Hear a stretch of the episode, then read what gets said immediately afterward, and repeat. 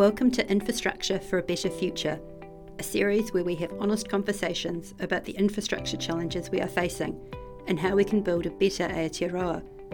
In each episode, we talk to experts from here and overseas about what works when it comes to addressing these issues. Kia ora. Welcome to our Infrastructure for a Better Future podcast series. In this episode, we speak to Roger Fairclough from the New Zealand Lifelines Council. Hi, Roger. Welcome to the podcast. So Aotearoa New Zealand's Critical Infrastructure National Vulnerability Assessment. This is a report that's just come out from the Lifelines Council, and it's quite timely, I guess. We've had a year with quite a lot of natural disasters. Seen East Coast, Auckland, Nelson. In one sense, I guess we shouldn't be surprised. These aren't unexpected things in New Zealand. I think New Zealand was recently rated second highest natural disaster loss risk in the world. Is that right, Roger? Yes, it is, Simon, and good afternoon. Let's say we as the New Zealand Lifelines Council have always promoted the concept of improving our infrastructure resilience. And a little along the lines you've just touched on, we continue to have natural hazard events, and there's potential for other events. And so they're certainly not unexpected. Every event is slightly different in its characteristics, and obviously in terms of how infrastructure responds, that plays out differently as well. But essentially, this is something that we've been promoting since our inception. And one of our key products, let's say, is this National Infrastructure Vulnerability Assessment. So Lifeline Utilities, Roger, tell me what are Lifeline Utilities? And people also talk about critical infrastructure. What's the difference? Yeah, very good question. And we quite often have to find ourselves, let's say up until recently, we quite often sort of added the word utilities to lifelines because obviously lifelines has a number of other connotations. In New Zealand, the term lifelines is something that comes through our civil defence and emergency management sort of frameworks. And lifelines are defined under the current CDM Act from 2002 as energy, transport, telecommunications and water service providers. What is changing, though, is that internationally there are many jurisdictions who are moving to the terminology of critical infrastructure, and New Zealand is in the process of shifting in that direction as well, and we have a number of elements of legislation coming through the system where the term critical infrastructure will gain greater traction. One of the other aspects, though, that will lead to is what do we mean by critical infrastructure? Will it still be the energy, transport, telecommunications and water? And the simple answer to that is up for discussion, but more than likely it will broaden in its scope. And we've sort of put the foot forward and suggested that flood protection, financial payment systems, and fast-moving consumer goods could, for example, be also included in critical infrastructure.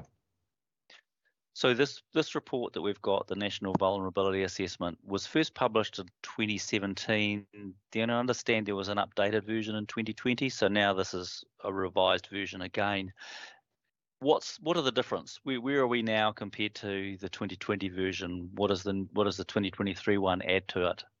Yes. Yeah, a very good question. And very deliberately, this is structured along the lines of doing an update every 2-3. We aim for 2 years, but in reality, it plays out more like three. So 2017, 2020, now 2023. And each time we kind of develop the thinking. And I shouldn't really just refer to us either, because the whole product is reliant on quite a number of conversations with many, many parties. Some of those are direct infrastructure providers, some of them are government agencies, Some of them are in the sort of research academic area, and so on and so forth. And so each time we kind of refine it, we feel as though we're improving it as we go. And in this particular upgrade from 2020, one, we've kind of expanded the definitions of critical infrastructure pretty much as we've discussed. We've also added more context and content related to climate change impacts and the exacerbation of natural hazards, particularly on infrastructure. But probably the most important change is that we have oriented it more to communities and customers of infrastructure, because our view is that communities and customers can contribute considerably more to improving overall infrastructure resilience.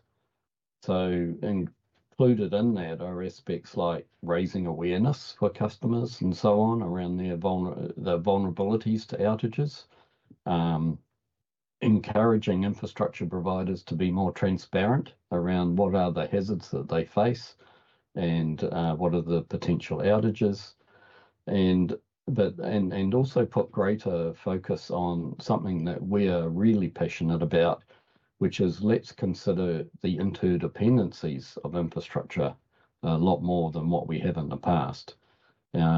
As Cyclone Gabrielle has clearly demonstrated, almost all our infrastructure is reliant on another part of infrastructure in order to operate, in order to respond to events, and so on.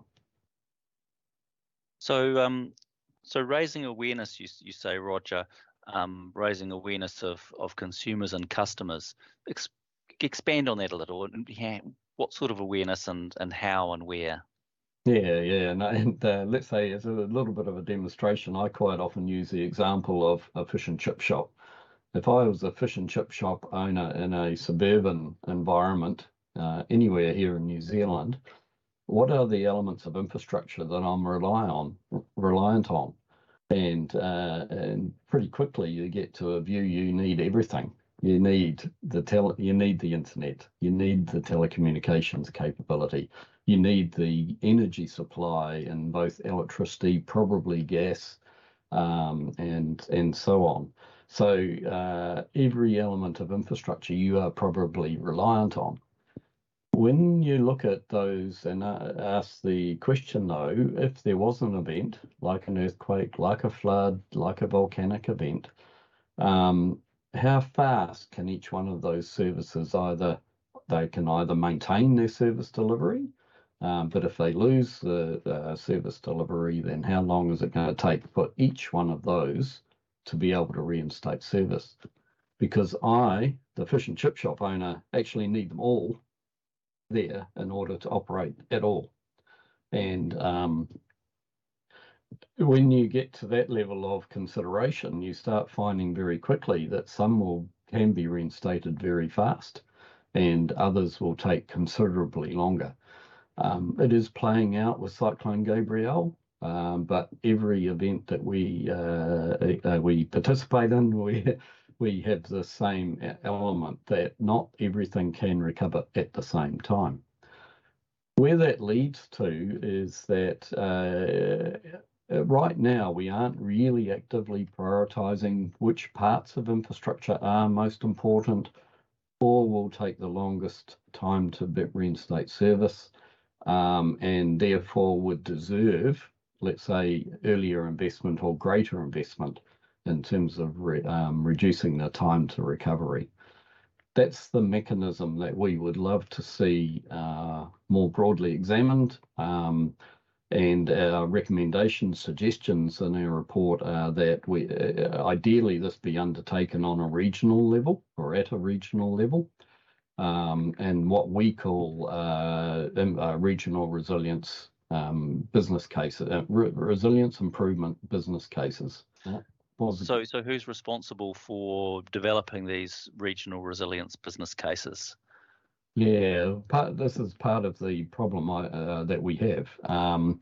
The only precedent at this point in time is one undertaken here in the Wellington region, and that was undertaken around 2019.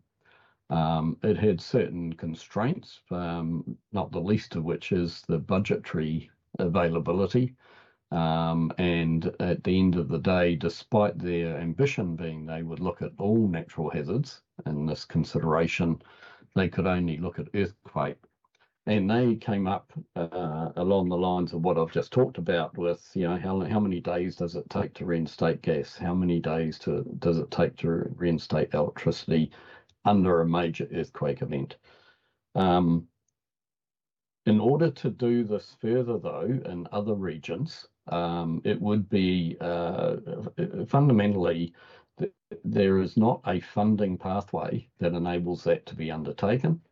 Certainly our regional lifelines groups would be very, very keen for these to be undertaken and to even to lead them. But right now, there isn't the funding mechanism to be able to do that. We believe that if these progressed further, then we could, at a regional level and at a national level, be in a much better state to be prioritising investments across infrastructure and enabling the community to be more contributing to overall resilience. So when you say the community to be contributing, is that a certain amount of individual responsibility? I've got to make sure I've got 20 litres of water sitting in my back cupboard so that I can kind of have drinking water for the first few days. I guess there's also a council level or a supplier level of resilience that needs to be built in. Is that right? Yeah, totally correct. At the individual level, the individual residents level, it is absolutely correct that we need to be more prepared. Infrastructure providers cannot guarantee delivery of service at all times. There's bound to be events that happen that we haven't even thought about yet. And there could be interruptions in supply merely because of a technical failure or some road accident that takes out, a power pole or something takes out telecommunications. So there are any number of hazards that, let's say, could interrupt supply. So yes, at the individual level, the individual household level, absolutely correct. At the more the community cluster level, there is potential for clusters, for example, around school communities and so on, to be more self-sufficient. Some of our more remote communities, we could enable them to be more self-sufficient with, for example, solar and battery configurations and so on. And then when you get to the kind of broader community level, this is where community pressure, community willingness to pay, and all those sorts of things contribute to where are our priorities for investment. I think it's appropriate here to add, we cannot add resilience by just keeping on building. We actually need to work with many of the assets that we already have. And for most of us in our lifetimes, any infrastructure we'll be reliant on already exists, and it's how we use it better, how we understand it better, can only help in terms of adding to resilience. And infrastructure providers being more open about the level of service. This is all part of this picture in the business case you're talking about. That's right. Yeah, and I'll just add a wee bit to that. For many of our infrastructure providers, their biggest customers are actually other infrastructure providers. And so, for example, telecommunications customers, I'll use telecommunications and energy suppliers. The energy suppliers are reliant on telecommunications. Telecommunications is reliant on energy. So that's what I'm touching on, that these interdependencies we need infrastructure providers to be talking to each other in the first instance in terms of understanding their interdependencies, but also each one understanding the vulnerabilities of the other one. And it's only then that they can start thinking, well, if this road is going to be out, I can't get my people in, I can't get my supplies in order to do a repair until that road is fixed, or I have alternate means, for example, being able to helicopter people and materials in. And then you become reliant on, are there helicopters? Good point, good point. It's and that's something we saw in, well, it's something that we see in all natural hazards, natural disasters, but we did see it particularly in the Tairawhiti Hawke's Bay example. Totally, yeah, totally agree. And I'm certainly participating in some of the briefings following Gabrielle, and it's coming out almost every conversation. People expected access to certain resources, and they weren't available for a myriad of reasons. Why do you think that surprises us, given that we're the second highest disaster loss risk in the world? Why is this a surprise? Yeah, well, that's a very, very good question, and we continue to ask ourselves, but it shouldn't be a surprise. But we do not, let's say, it would be really, really beneficial for all of us to sort of sit back and think, well, yes, we live in a hazardous country. How could we better understand what that means in terms of, our operations, our positioning for the future, where do we locate our population, and so on and so forth. The sheer reality is, as we add people, we add assets, and they inevitably will be in vulnerable locations. That is New Zealand. And so therefore, how do we work with it?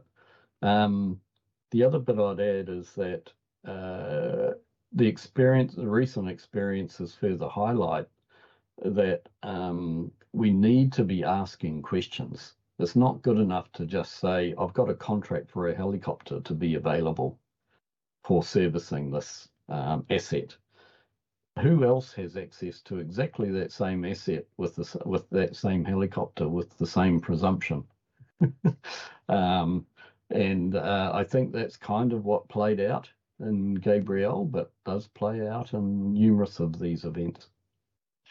Another thing I think that played out in Gabrielle was, and in the Auckland floods as well, highlighted the resilience levels. Now, a lot of our infrastructure is planned at a 1 in 100 year flood event, for example, flood.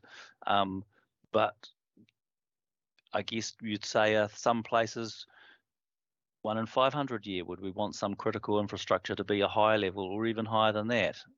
Yeah, and this is along the lines of where we're pointing, and that when you look nationally across all our infrastructure, there are certain what we term pinch points.